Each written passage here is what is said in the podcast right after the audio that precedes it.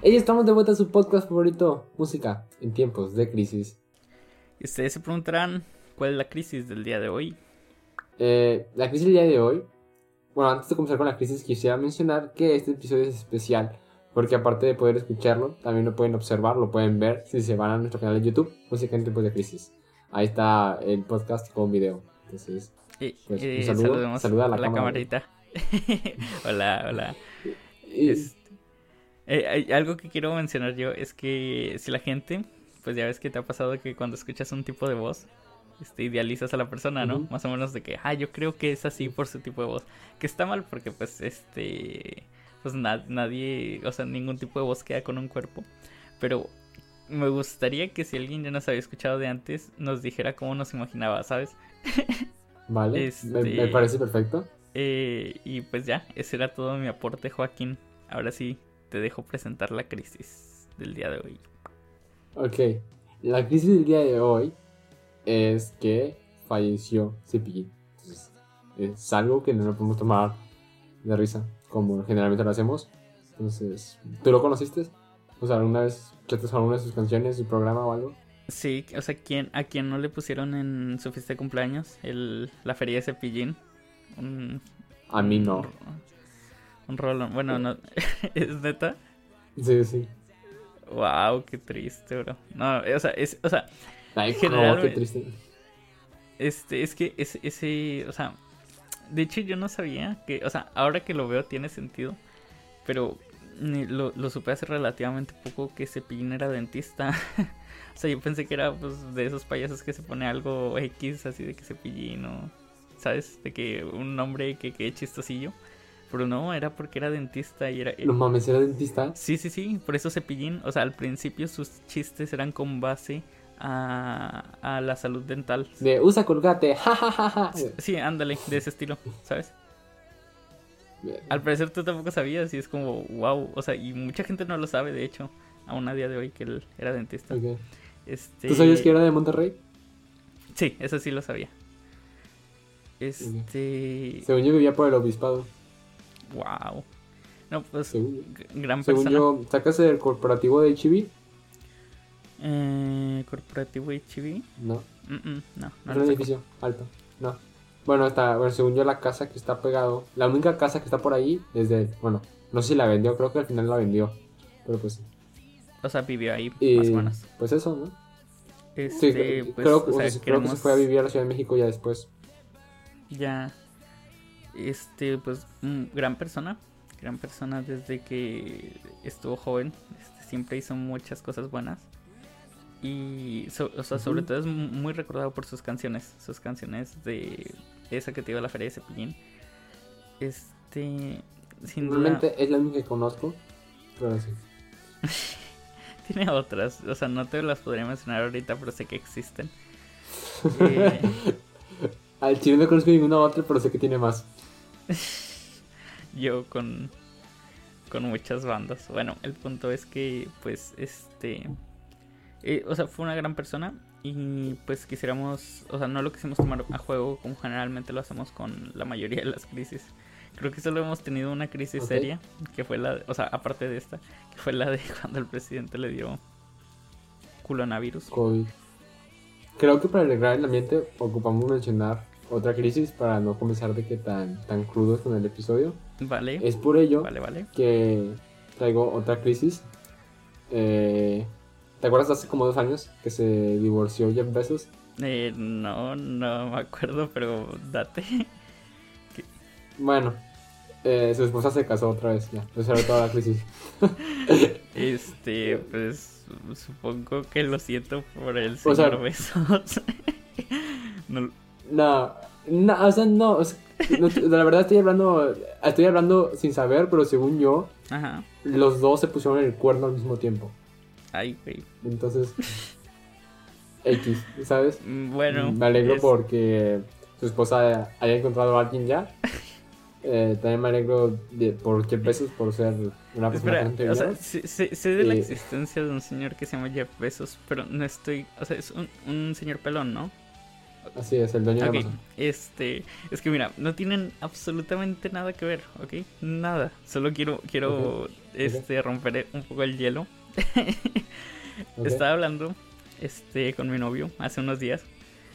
Eh, Ajá. y a los, do- a- a los dos nos gusta Radiohead, ¿ok? Mucho, mucho. Ajá. Eh, y o- obviamente no sé si te ha pasado con ese tipo de bandas antiguas que los identificas qué época es, de qué época es la banda conforme a su pelo, ¿sabes? O, o cabello. Ajá. O sea, de Sí, que no sí, sé, sí, esta época lo tenía de azul, o esta época lo tenía largo, o esta época se lo cortó. Sí, sí, sí. sí. Bueno, el baterista es pelón.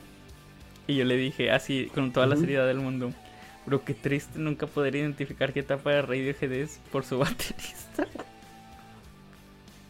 y pues ya, hablando de pelones. Ok, era absolutamente. Era muy necesario ese comentario, la verdad. Eh, lamento por haber hecho que la gente escuchara eso. Y. Eh, ¿Qué más? Pues creo que ya fue suficiente introducción, ¿no? Ok, entonces. Eh, ¿Quieres mira, el episodio de comenzar el hoy, episodio presentando a la banda? ¿vale? El episodio de hoy vamos a hablar sobre probablemente una de las o la más grande banda emo este de todas. Lo digo por, o sea, no, no de que sea la mejor, no estoy diciendo que sea la mejor, sino que creo que tiene el fandom más grande, ¿sabes? Alrededor de todo el mundo. La cual es, bueno, ya lo vieron en el título, Mi romance con el Chema, que en el bajo mundo la conocen como My Chemical Romance. Este es una banda de género mayormente rock y emo. Siempre uno de los mensajes que trataba de dar el vocalista, aparte es- es- este Jared Way, era aceptarte tal como eres y combatir el racismo y la homofobia. Este, integrada por Gerard, Mikey, Frank, Ray y James Hughes en la actualidad como el baterista. Eh, que veremos que a lo largo de su historia cambiaron mucho de baterista, casi que por álbum. Entonces, este, eso está medio pata, un poco. La historia se podría decir que inició hace mucho tiempo. Cuando Jared acababa la escuela, eh, acababa su carrera en la escuela de artes visuales para terminar trabajando en DC Comics. Qué ironía. Pero, Pero no como curioso. Pero no como dibujante. Así es. sino en la parte editorial. O sea, era el, el licenciado B, ¿no? El, ¿El ve y tráeme mi café. Ah, ok. Ve y tráeme mi café. Ve por las copias. Literalmente era el sacacopias de ahí, ¿sabes? Durante ese trabajo eh, decidió dibujar una caricatura que trató de vender a Cartoon Network, pero la cual no fue comprada porque eh, Cartoon Network lo consideraba un plagio de una serie que ya existía de Adult Sims. Tras tener un trabajo tan culero, pues porque estás, o sea, estás tan cerca pero tan lejos, ¿sabes? Estás Sí, sí. en la empresa que quieres, pero no con el trabajo que quieres, ¿sabes? Simón, Simón. Entonces, tra- tras tener un trabajo tan culero y presenciar en su propia carne el atentado de- del 11 de septiembre, o sea, las Torres Gemelas, decidió como de que darle un giro a su vida y dedicarse a algo que le gustara. Por eso de que eh, se esforzó un vergo para terminar trabajando diseñando juguetes. Y después eh, logró formar una banda con uno de sus mejores amigos, Matt Spersier, y donde después se integraron Raymond Toro y su hermano Mickey. Mikey, Mickey. Mikey, Mikey. Mikey, Mikey, lo coño, siento. coño, coño, Mickey. Coño, es güey, es que está- ahorita está viendo un meme de, Ajá. de Mickey Mouse, por eso me quedo, pero X. Date, date. Te has puesto, o sea, es que hace poquito estaban fundeando a Pato Donald, ¿no te diste cuenta de eso? No, porque lo estaban funando. Porque uno usa pantalones. Ok, tiene cosas funables, como que apoyó a Hitler, pero lo funan por no usar pantalones. En que era exhibicionismo, una mamada así. Bueno, está viendo memes de eso y se me quedó el nombre, lo siento. Date, Bueno. date. Mike Gibbs es el responsable del nombre de la banda, ya que él se inspiró en un libro que, había, que le había gustado anteriormente. En 2002 firmaron con su primer sello discográfico llamado Eyeball Records, con los cuales grabaron su primer álbum, I Broke You My Bullets, You Broke Me Your, My Love. ok, aquí me equivoqué, lo voy a volver a decir, pero que conste que los álbumes de esta banda parecen trabalenguas, ok, no me dejarás mentir. No, te dejaré mentir. I broke you my bullets, you broke me your love. Así se dice. en el set de Vale. grabación también grabaron otras bandas como Pansy Prep, que fue cuando Frank Iero vocalista y guitarrista de esta banda, se integró a My Chemical Romance. Después de la grabación, Gerard eh, tenía un fuerte dolor de muelas que causó que se desmayara entre la grabación de cada canción. Y algo destacable es que en este álbum Gerard comenta en sus letras eh, una manera de tratar, o sea, lo usó como una manera de tratar con sus problemas de depresión, con los que, cuales había lidiado gran parte de su vida, y que lo habían llevado al alcoholismo e incluso eh, a contemplar el suicidio. Y esto él mismo lo dice en algunas entrevistas. En el año 2004 firman con otro sello discográfico, Reprise Records, para grabar su segundo álbum, segundo trabalenguas, si me equivoco lo siento, Three Cheers for Sweet Revenge. Lo dejé bien a la primera. El álbum habla de una pareja, los Demolition Lovers, donde en un accidente la chica muere y el chico hace todo lo posible por salvar su vida. Así que firma un pacto con el diablo para que él regrese. Digo, o sea, para que se la regrese, pues. El pacto era matar, el pacto era matar a mil hombres. Entonces, en el trayecto del pacto de matar a esos mil hombres, él se mete en un chingo de líos como drogas, cárcel y hasta dudar de su sexualidad. Pero todo lo hizo por su amada, o sea, un simp. Así es. Pero durante el trayecto se da cuenta que ella lo engañaba y ella y él, o sea, ella no hubiera hecho lo mismo por él. Entonces, cuando llegaban 999 hombres, es decir, solo le faltaba uno, decide acabar con su vida. Y así es como luego se quedan atrapados en el infierno para el resto de la eternidad. Este álbum contiene canciones como Lena, que es dedicada a su abuela, ya que ella le enseñó todo lo que sabía, desde cantar hasta dibujar. Durante estos años se empezó a grabar el documental Life on the Modern Scene, en el cual en un momento de, este menciona que está haciendo un cómic, el cual poco, bueno, poco tiempo después se convirtió en Umbrella Academy. En el año 2006, para lo que muchos es el mejor álbum, The Black Parade, para mí también, es una joyita. Por dos, por dos. Este, una, una amiga que tenemos en común, Adrián y yo, este dice que su mejor álbum es Three Cheers for Sweet Revenge y siempre nos dábamos de madrazos por este porque siempre era como no pero es que esto no pero es que el otro y así así podíamos durar horas y horas era muy bonito. Si, si, estás viendo esto te quiero mucho. Este para este álbum chica tu cola. Bueno tú ya sabes quién eres. Para este álbum la banda se hospedó en una mansión embrujada. Mikey quería meter la canción de Disenchanted al álbum y todos la odiaban, que no entiendo por qué, es una muy bonita canción. Pero cuando todos iban a dormir, él les susurraba al oído que deberían ponerla en el álbum. Mientras que grababan el álbum, Mikey decidió salirse de la banda por el hecho de que espantaban, o sea, así de que, o sea, de esos de que tienes tanto eh, nerviosismo y ansiedad, ¿sabes? Este, y esto inspiró a su hermano a escribir Famous Last Words antes de que se fuera. Poco después entró en coma por por lo cual no pudo continuar para la grabación del álbum y por ello es que Rey eh, terminó de grabar el bajo. Algo que quiero mencionar antes de continuar es que creo que si te dicen de que vas a ir a un lugar embrujado, o sea, tu mente va como la mentalidad de que vas a valer verga, ¿sabes? Entonces de que... Sí, sí, sí, o sea, como que tú te predispones, ¿sabes? Cosas que afuera se estarían normales, como que se caiga un plato, por ejemplo, de que, no sé, a lo mejor tal la de a la mesa, cosas Ahí lo verías como un fantasma, ¿sabes? No sé. efectivamente, sí, sí, sí. Y mira, no sé, supongo que en tu primaria también dijeron que era un panteón. Y también dijeron que era un circo, ¿no? Quiero creer. Bro, todas las primarias fueron panteones y luego circos. Eh, confirmo, completamente confirmo. Pero, espera, en la tuya nunca dijeron, o sea, nunca hubo de que un compañero tuyo que decía de que vio un payaso o algo así. de que fui al baño y vio un payaso. Y, ¿sabes qué es lo peor? Era el mentiroso de turno. ah, chinga. o sea, ya sabes que siempre está ese tipo de cobalto mentiroso, ¿sabes? El, el, que se inventa una vida. ah, vale, vale, ok, ok, ok. Sí. Este, de que no, yo yo, este, no sé, juego fútbol y hago esto y hago lo otro y a la mera hora no hace ni madres. ok, sí, sí, sí, sí, comprendo, comprendo perfectamente. Este, y pues, obviamente vino de él y se expandió durante, eh, por toda la primaria. O sea, fue, fue tanta la expansión que hasta los profes se enteraron y empezaron a decirnos de que no, no le hagan caso. no, yo quiero aclarar algo de que, hablando de la gente mentirosa, Ajá. Eh, no, no sé, no más conocí yo, ¿no? Pero en la generación de mi hermana hubo un vato que era muy mentiroso, ¿ok? Ok. Pero mentía de que de cosas que no se deben de mentir. ¿Ok? ¿Cómo que? Bueno, O sea, no se debe mentir en general, pero... en general o no se debe mentir, pero hay cosas en las que... Es mejor mentir, Es- sí. eh, No, no, no, es mejor no mentir, ¿sabes? O sea, bueno, O sea, es que hay, hay y es mejor ni cosas- siquiera hablar de esos temas. Pues, eh, o sea, hay ciertas cosas que es como mentir por un bien común, ¿sabes? No, no Ok, sé si me te la- explico. te la paso, ¿ok? Pero cuando tratas de que falsear tu vida, o cuando tratas de que Ah, sí, o, sea, eso no lo justifico. Yo, yo me refiero, por ejemplo, cuando un amigo está muy emocionado con algo, no sé, por ejemplo, una prenda de ropa. Dice, ¿qué tal se me ve? Y a ti como tal no te gusta ese tipo de prenda. Y pues no le puedes decir, a mí no me gusta ese tipo de prenda. pero dices que se ve bien, ¿sabes? Ah, yo le digo que se ve de la verga. Eh. O sea, No, o ese, sea- tipo de, ese tipo de mentirillas piadosas es lo que digo, ¿sabes?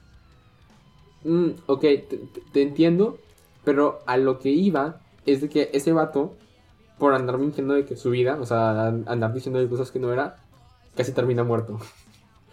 Neta. es lo único, sí. Mm, No quiero mencionar más, porque es un tema que no, o sea, realmente no me quiero meter, pero... pues Sí, sí, sí. Sea, Verga. Eh, exacto. Y continuando ahora sí con, con esto. Algunas de las canciones que salieron mientras estaban en la casa embrujada fue Sleep, que escribió Gerard. Eh, ok. Donde hablaba de que a veces en la noche él no podía respirar. O sea, típico vato asmático. Ujú. Al inicio de los conciertos, este, el, el- al inicio de los conciertos de este álbum, Gerard eh, se, se presentaba como el paciente, o sea, el, el personaje principal del álbum, de Black Parade. Eh, para entender ese contexto es que, pues, el álbum representa como un duelo, ¿sabes? Así es. Eh, o sea, es una historia de alguien que ya está jodidísimo, a punto de morir, y se pone a ver su vida en retrospectiva y dice, ah, aquí la cagué, ¿sabes? Aquí no debía hacer esto, eh, cosas Sí. así, ¿sabes? Eh, que de hecho no recuerdo, creo que tenía una enfermedad que ya se iba a morir o algo así, pero el punto es que estaba jodidísimo. Este, y la representación gráfica de esto sería, bueno, la mejor. Yo les recomiendo que vean el concierto. Si son fans, pues obviamente eh, Ya ya se tomaron... Sí, o, sea, es de esos conciertos más famosos, pero si no lo son, les recomiendo mucho este concierto. Es el de México que hubo en 2006, 2007, por ahí. Que... Creo que 2007, ¿no?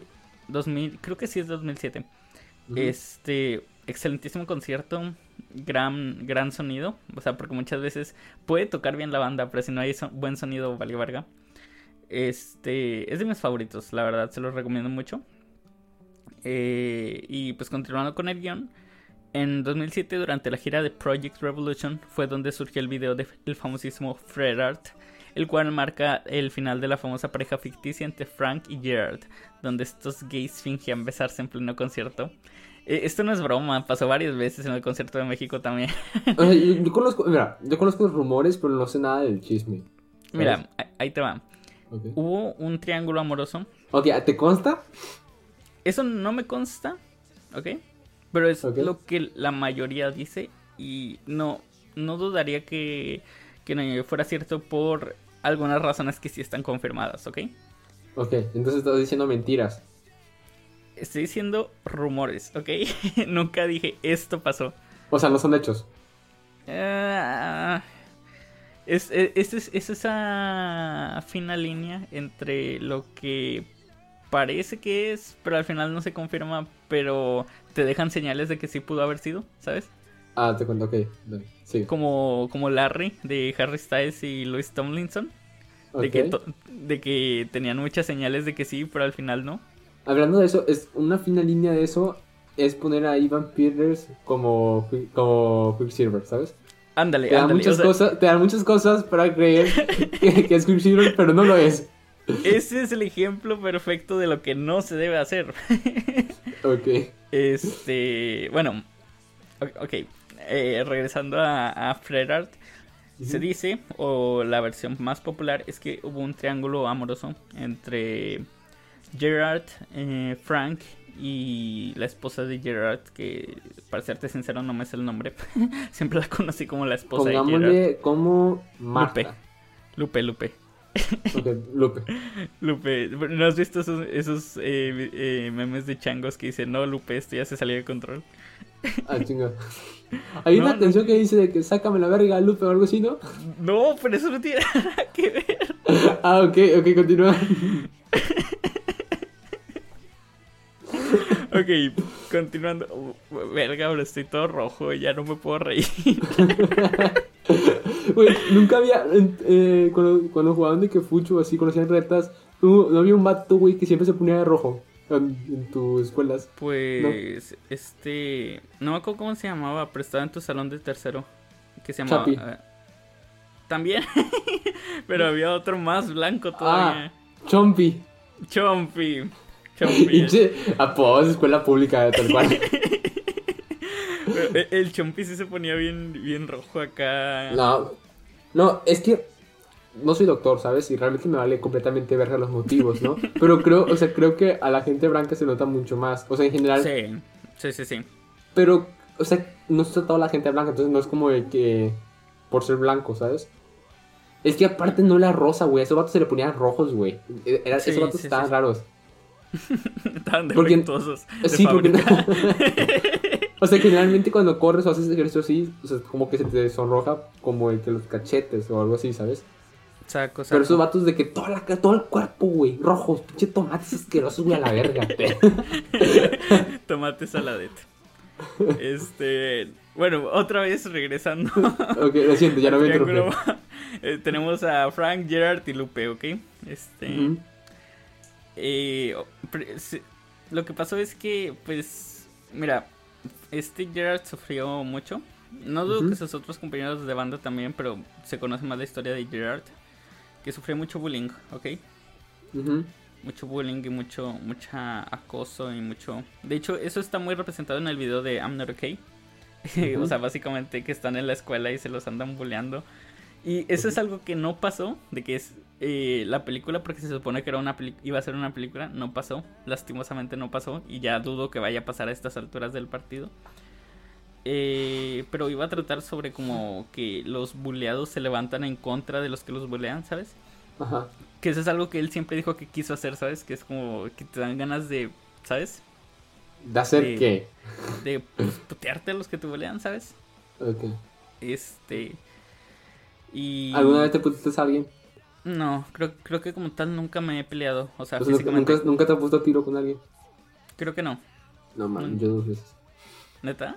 A ver, sí, sí. cállate, cállate, Nada. cállate. De hecho. ¿Qué? Eh, no, no vale la pena contarlo, ¿sabes? En la 2 Bueno. X. De. Una fue ayer. Una fue con una señora porque se llevó la última concha de. y era Doña Concha. Eh, bueno, no, el punto. El triángulo amoroso, Jared sufrió mucho. y este. Y pues llegó este Frank a su vida. Y pues obviamente apoyo, ¿no? Apoyo como amigos. Y pues se dice que pasaron más cositas, este, que pues son normales cuando una persona te gusta. Y en eso llega, entra su esposa, ¿ok? Se, se dice que es la Yoko Ono de My Chemical Romance, ¿ok? Ay, Así te lo, así te lo pongo. Yoko Ono no es Este, mala. No, no es mala, pero como la gente la pinta, pues. Sí. Y yo estaba viendo una vez una entrevista de un señor, o sea, de que. sobre la separación de los virus, pues. Y entrevistaron de que a gente, pues, que de esa época. Y decía de que el Reino Unido solo tenía dos cosas: la reina y los virus. ¿La Y el hecho de que el Reino Unido nomás tenía a dos cosas, ¿ok? La reina y los virus. Mm, ok, eso es muy soberbio. Ok, no, no, no, o sea, lo- no lo digo yo, o sea, lo dijo alguien, o sea, en una entrevista, pues, es un documental.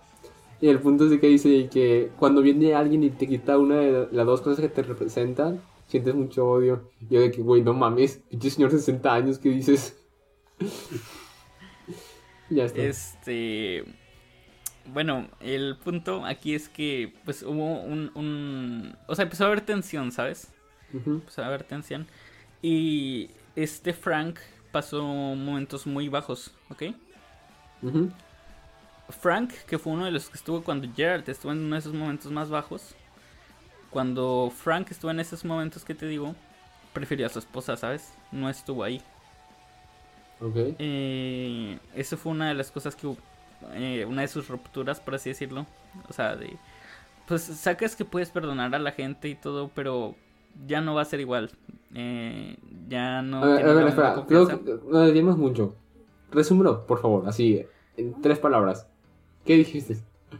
Ok. Eh, básicamente, Frank necesitaba a Gerard y Gerard prefirió a su esposa. Básicamente. Ok. Va, ok, ok. y de ahí, ok. de ahí sale la canción Brother, que es como perdón, la cagué. Ajá. Y no espero que me vuelvas a querer igual, solo perdón, ¿sabes? ujú. Eh, y otra de las razones por las cuales. Digo, ahí como tal no hay una razón para odiarla, porque pues fue este Gerard quien la prefirió a Lupe. Y aparte porque el odio es malo y no hay que Ah, fomentarlo. Pero una de las razones por las cuales sí hay que odiarla, ¿ok? ok. Es, eh, no, es que en su banda se supone que ella toca el bajo, ¿ok? Y tiene una banda. Ajá. Ajena a My Chemical Romance, nada que ver. Eh, en su banda, no recuerdo qué integrante, pero ya hay casos eh, de denuncia de pedofilia, ¿ok? Ah, ok. Ella está consciente de eso y no hace nada. Ella podría decirse que es como la líder, podría fácilmente sacarlo, ¿sabes? Pero no quiere hacerlo. Está A lo mejor, espera. También el hecho de que generalmente cuando eres una figura pública y estás de que, o sea, y trabajas con tus amigos, tus amigos no te funean hasta que no haya denuncias, ¿sabes? O ya hay denuncias. Pues es que mira, muchas, no- o sea, digo, no soy quien para hablar de esto, pero es lo que yo he oído. No somos. No somos quien para, ni- ajá. Pero lo que yo he oído es en cuanto a el- ese tipo de movimientos de protección es como yo te creo, ¿sabes? Sí, sí, sí, pero el hecho de que, imagínate que funearan a tu hermano, ¿sabes? Ajá. o algo así. Entonces de que tú no le vas a creer a la víctima hasta que muestre una denuncia, ¿sabes? Mm. Cuando, cuando es un lazo tan cercano, pues. Pero es que aquí no estamos hablando de hermanos, estamos hablando de compañeros de banda, ¿sabes? Sí, sí, sí, pero a veces formas lazos más grandes que, o sea, que de hermandad, ¿sabes? Mm, o sea, no sé, yo, yo sigo creyendo que, pues, o sea, ponte a pensar, ok, hay gente muy culera que sí quiere joder a otras personas diciendo que pasó algo que no debía pasar, pero es el porcentaje más mínimo, ¿sabes? A comparación a los que sí pasan en realidad. Ah, y, sí, si, sí, y, sí, si, sí. y si varias personas han hablado y no, no hay conexión entre ellas detrás, pues mínimo ya te pones a pensar, ¿no?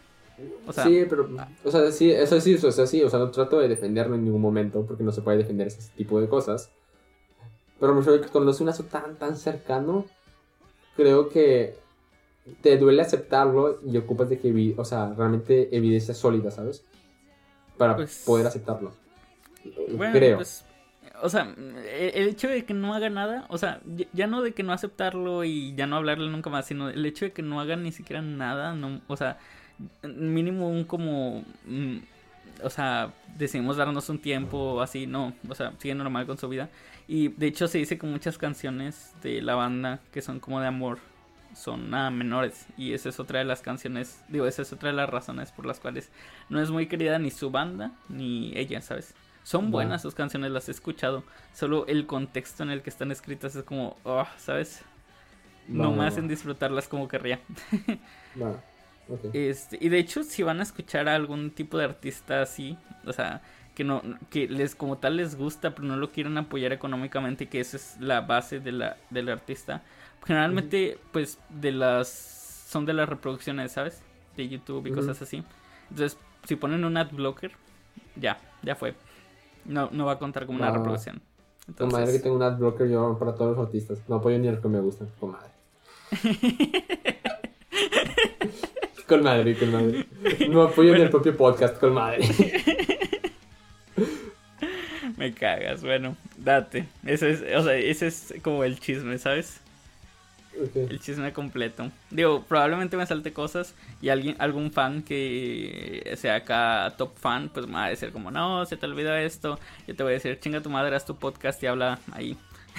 Va, va, va, va. O coméntalo. O lo puedes comentar. Digo. O coméntalo, coméntalo. te doy like ahí. Bueno, Sí. ¿quién, quién tiene la cuenta de YouTube, tú o yo? Yo, güey. Ah, bueno, sí. ¿Cómo te la pasé, güey? ¿Qué pedo? o sea, lo cuestiona, ¿sabes? Es que, es que no, no me acuerdo. Va. Bueno, continúa. Bueno, continúa, continúa. Ah, bueno, sigo yo, perdón. En 2009 participaron haciendo el soundtrack de la película The Watchmen, inspirado en el cómic del mismo nombre de Alan Moore. Y empezaron, empezaron a grabar lo que sería su cuarto y último álbum hasta ahora porque este pues se supone que en 2019 se juntaron y iban a hacer muchas cosas y al final no hicieron nada. ¿Crees que sea porque están haciendo algo muy, pero muy grande o por el COVID? Creo que es para el COVID, ¿eh? Porque ellos saben que... A, a- a lo mejor están trabajando en un álbum, ¿sabes? Pero yo creo que su intención era más eh, llegar a- en, todo lo grande. ¿sabes? Ok. Pero Ah. pues eh, sabiendo que tienen un fandom grande y que iba a haber aglutinamiento, mejor a lo mejor dijeron como, pues mejor esperamos, ¿sabes? Va, va. Eh, que de hecho ahora que lo recuerdo, una persona que ahorita ya no está en mi vida y espero que nunca regrese, fue la que me dijo de que, eh, bro, regresaron, eh, regresó My Chemical Romance y fue como, oh, neta, qué cool. Fue cuando en, en nuestra prepa estaba prohibido llevar celulares, o sea, los tenías que guardar en una cajita. Y, y yo me acuerdo que sacó su celular ahí le valió verga. y, y me dijo, sí, mira, y me enseñó la noticia y yo como, ala, ala, ala. Qué, qué chido. Porque, y, y se lo dije a Daniela. Este. Y. Saludos. bueno, saludos. Eh, para los que no. O sea, por contexto es muy fan. Se lo dije y no me creyó. No me creyó. O sea, fue como. "Ah, la", pues, ah, porque yo. Yo soy una persona bromista, ¿no? Vamos a decirlo así. Quisiera decir pendejo, pero es que esa parte, ¿sabes? Son o sea, sí, sí, sí. Esa, esa es otra parte, nada que ver. Este. Y no me creía, pensaba que, estaba jugando con ella. Y, y llegó a su casa y me dijo, a la verga, sí es cierto. Eh, bueno, el álbum del que estoy hablando, el que fue el último hasta ahora, es Danger Days, The True Lives of the Fabulous Killers. En este álbum su sencillo más famoso fue Nanana, además de Sing.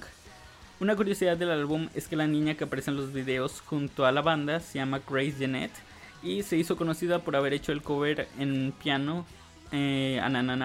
Que otra curiosidad de ese video es que al principio dice drugs, give me drugs, give me drugs, como dame drogas. Sí, Pero como sí, era sí. una menor, eh, lo cambió a hugs, como abrazos de hugs, give me hugs, give me hugs. Entonces, eh, o sea, yo lo vi y dije, oh, qué tierno.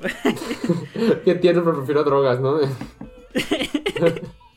o sea, no, yo me refiero a su versión. ok, ok. Este álbum El tema- es un estilo diferente a los anteriores al presentar una mezcla más pop y punk hasta cierto punto.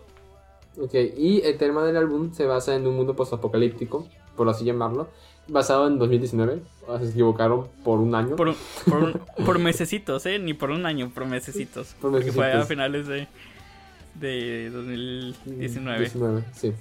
Donde un grupo de jóvenes, los Killjoys y una niña pequeña, tratan de rebelarse contra el gobierno que los quiere neutros y sumisos. Pues haz de cuenta como. haz de cuenta como ahorita, ¿no? Al final del álbum, eh, pues se pelean contra los representantes del gobierno y mueren. Pero la niña logra escapar junto a Roy Toro.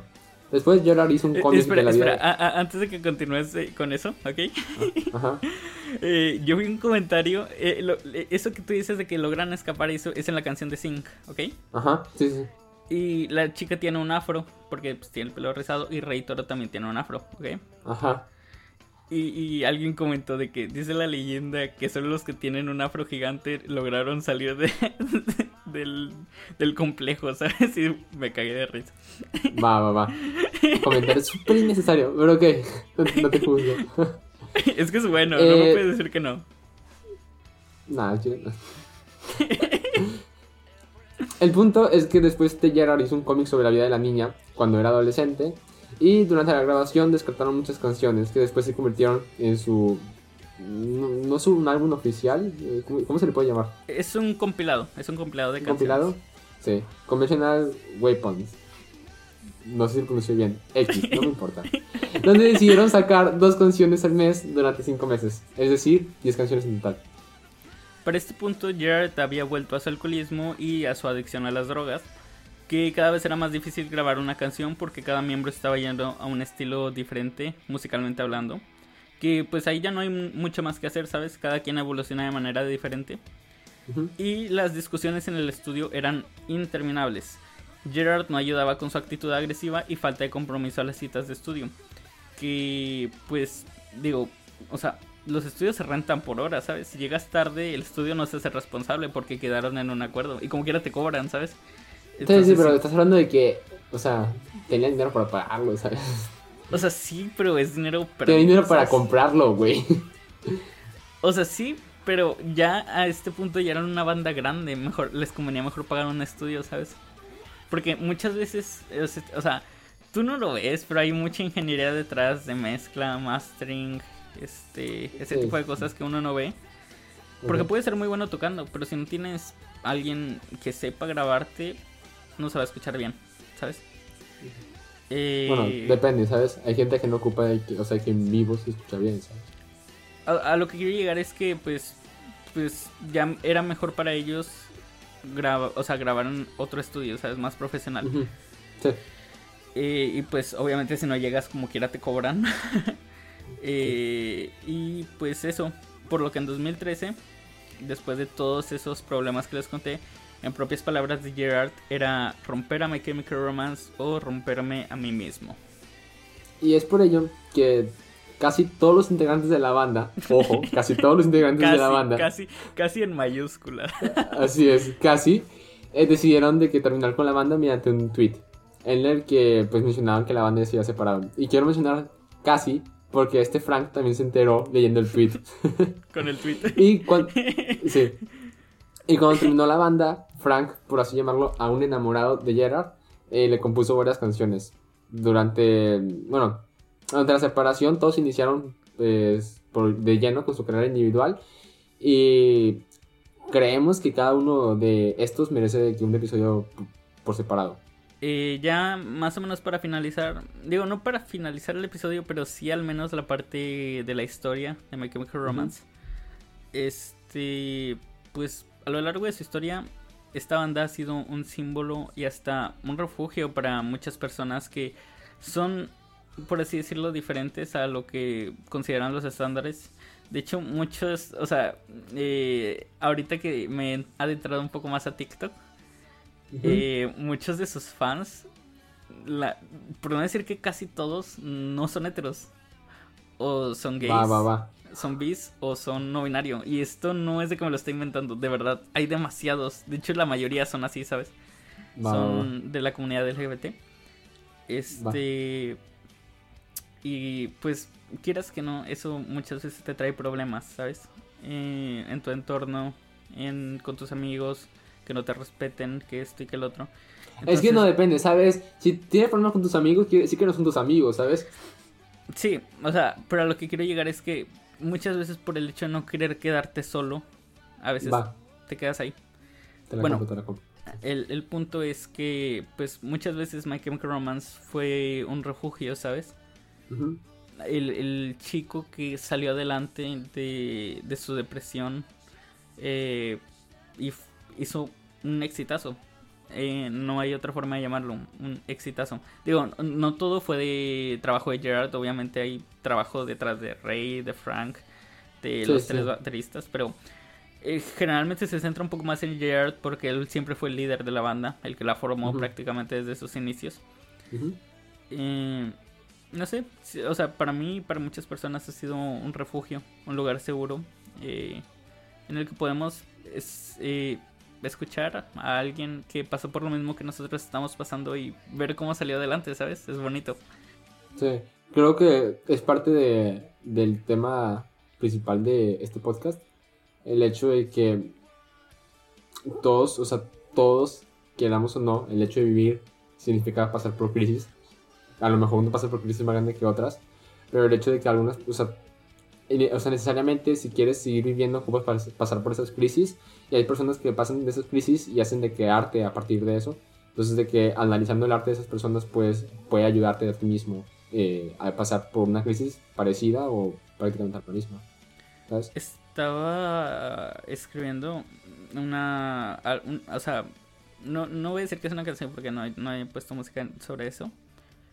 Eh, pero al menos la, la, letra, el escrito como tal ya está. Que muchas veces el artista eh, prefiere pasar más fuerte por las crisis que va a tener a lo largo de su vida eh, para poder expresarla, ¿sabes? No, no sé si me di a entender. Al chile no. ¿Me puedes repetir? Ok, eh, muchas veces, ok, sobre todo en Latinoamérica, cuando Ajá. tú dices que vas a ser músico, pintor, bailarín, cualquier tipo de arte, ya te predisponen a que vas a morir de hambre, o no la vas Va. a hacer, o, o, o lo que sea, ¿sabes? No solo, no solo artista, creo que en especial de que artistas o profesiones nuevas, ¿sabes? Sí, sí, sí, sí. Pero digo, eh, lo del arte lleva un poco más arrastrándose, ¿sabes? Desde antes. Sí. Eh, Pero estás hablando de que si hace 30, 40 años decía que querías ser programador, todos te decían que te ibas a morir de hambre, ¿sabes? sí, Ahorita sí, es el trabajo poco mejor pagado, entonces. Pero creo que el hecho es de que los artistas siempre van a seguir existiendo porque el arte es como una expresión de la época en la que vives. Entonces, de que si no hay música, no hay como, o sea, no va a haber un antecedente. Pues bueno, en general, si no hay arte, no va a haber un ante- antecedente de que está toda esa época, ¿sabes? Sí, sí, sí. Digo, a lo que quería llegar con lo que te dije, de que nos des, o sea, te dicen cosas cuando dices que te vas a dedicar a eso, es que esas mismas personas son las que eh, pues disfrutan el arte y no los juzgo por disfrutarlo, solo que sean un poco más empáticos, ¿sabes? Con la gente que quiere hacer eso de su vida. Va, te lo. No, no dudo que a ellos les hayan dicho lo mismo, ¿sabes? Ujú. que no iban a triunfar, que era una tontería, que era una pérdida de tiempo. Y quisiera aprovechar esta oportunidad que si hay alguien que hace arte o hace algo que no cree o no considera que es valorado, que tome esto como señal de que no lo dejes, porque te dicen que no puedes hacerlo porque no te va a dejar.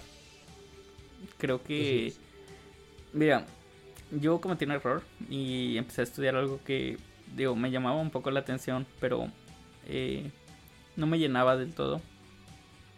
Y sufrí Va. un poco. Eh, y fue ahí cuando me di cuenta que, pues, mm, me va a dejar, a lo mejor me va a dejar algo de dinero.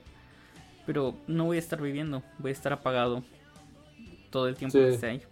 Sí, sí. Creo que cada carrera tiene que como un catálogo de trabajos, o sea, de que toda la posibilidad de trabajo.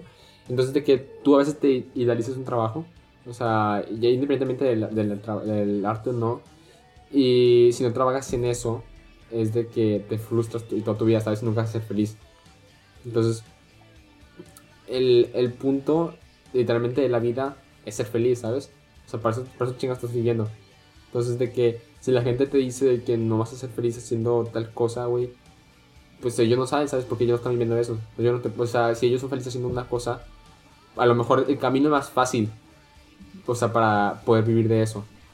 Pero, Sí, sí, sí. pero a lo mejor no es lo que te gusta, ¿sabes? Hay una frase, no me acuerdo de quién es, que dice de que no, no hay que idealizar trabajo, no, si no hay que idealizar un trabajo, sino que, no, espera, no me acuerdo muy bien la frase, si me acuerdo ahorita te la digo, pero es más o menos lo mismo. Sí, o sea, de que el punto es de que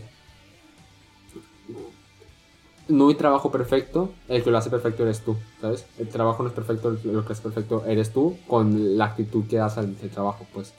Y Sí, pasa sí, no solo en el trabajo, sino también de que cuando vas a hacer cosas que no, que no quieres hacer, a veces de que te obligan a hacer cosas, el hecho de que a lo mejor no te gusta, pero si vas con una pues, disposición negativa te va a gustar menos, ¿sabes? Sí, entendible. Eh, hace unos días mi hermana está en la preparatoria en la que yo estuve. Ok. Y ten- tuvo junta virtual con la maestra. O sea, todos los papás, pues. Y es una maestra que a mí me dio, ¿ok? Y eh, digo, le tengo mucho cariño a esa maestra. Dije, bueno, la voy a, la voy a saludar. Y ya la saludé. Y, y me preguntó que qué tal me había ido. Y ya le conté que pues tu- tuve deserción escolar ahora. Este, porque Ujú. no era lo que me gustaba. Y me dijo algo que me hizo decidir ya por completo. Digo, ya est- estaba en mi cabeza, pero eh, que fue el dinero viene de lo que trabajes. Si no Sí. te gusta trabajar de lo que estás estudiando, no va a haber dinero porque lo estás Sí. haciendo obligadamente. Van a contratar a alguien que sí le guste, o al menos que aparente que le guste, ¿sabes? Sí. Porque el hecho de que si lo. O sea, el hecho de que si hay alguien que le guste, lo, lo va a hacer mejor que tú, independientemente de que tú seas inteligente o lo que sea. Si, lo hace, si alguien lo hace con, con mejor intenciones que tú, lo va a hacer mejor que tú. Y le van a preferir contratarlo a él. Entonces ese es el mensaje. Hagan lo que quieran hacer. Investiguen. Obviamente no se lancen así de, ah, quiero hacer esto. Infórmense de lo que hay detrás. Infórmense cuáles son las posibilidades que tienen. Y tomen una decisión inteligente. No sean yo. este... Y también, eh, lo siento por interrumpirte, pero también de que investigar, también de que si van a estudiar una carrera, si realmente, como lo, como lo mencioné anteriormente, si las etiquetas de los trabajos posibles que puedes tener incluye que un trabajo que te pueda gustar, ¿sabes? O sea, al cual puedes dar todo lo que tú quieres. O mínimo, por ejemplo, en el plan de materias, que incluya de que todas las materias que, o sea, que todas te llamen la atención, pues a lo mejor no todas, pero de que haya una u otra que realmente quieras saber sobre eso. Sí, sí, sí. en mi caso, pues por ejemplo, Ajá. en mi caso ahorita que estoy estudiando ingeniería para softwares, para ser ingeniero de software, mejor dicho, eh, realmente muchas materias me llaman la atención realmente ninguna de las materias vale la pena. Quiero aclararlo porque en general mi carrera no es como que una carrera que se tenga que ver en, en salones, ¿sabes? Es algo que se puede aprender literalmente en línea. Y el, realmente lo hago más por el título que por otra cosa. Pero a veces tienes que hacer cosas que no quieres, pero tienes que hacerlo con la mejor intención para que salga lo mejor posible, ¿sabes? Sí, o sea, en, en, en, ese caso es como, quizá no era tu intención estudiar esa carrera, pero te va a dar el paso para lo que sí quieres hacer, ¿sabes? Y de hecho, actualmente ya estoy trabajando como programador y realmente me va bien. Y, y, me gusta, ¿sabes? Y sé que con el título voy a poder conseguir mucho mejores oportunidades de trabajo. Entonces, eh, pues eso, ¿sabes? La vida, la vida es un ciclo de lo que, no, lo que a mí no me sirve, yo no lo reciclo. Entonces... Creo que eh, eso fue muy, una muy buena forma de cerrar el episodio de hoy. Ok. Este, digo, ah, teníamos algo más preparado, eh, pero creo que está excelente, mejor cerrarlo así. Así, perfecto, así. Este, antes de terminar el episodio, me gustaría agregar mis redes sociales porque. Pero rápido, cabrón. Eh, ¿Las puedes poner en edición, por favor, al final? Ok, sí, sí, sí. Aquí siempre tardas como 8 minutos, ¿sabes? Te das voy, a señalar, voy a señalar hacia arriba y te las vas a poner, ¿ok? Ok. como M-Johnston19 en TikTok y en mi página de Facebook como M Johnston. En TikTok subo contenido de música, subo sketches, subo blogs a veces. Y muy próximamente voy a subir mi primer EP, eh, reviews y cosas de cómo lo grabé, por si quieren aprender algo un poco más de producción y cosas así. Y pues vas. Y recuerden si les gustó este episodio, eh, compartirlo para llegar a más personas. Y eso sería todo. Este, hasta la próxima. Nosotros somos música en tiempos, de, crisis.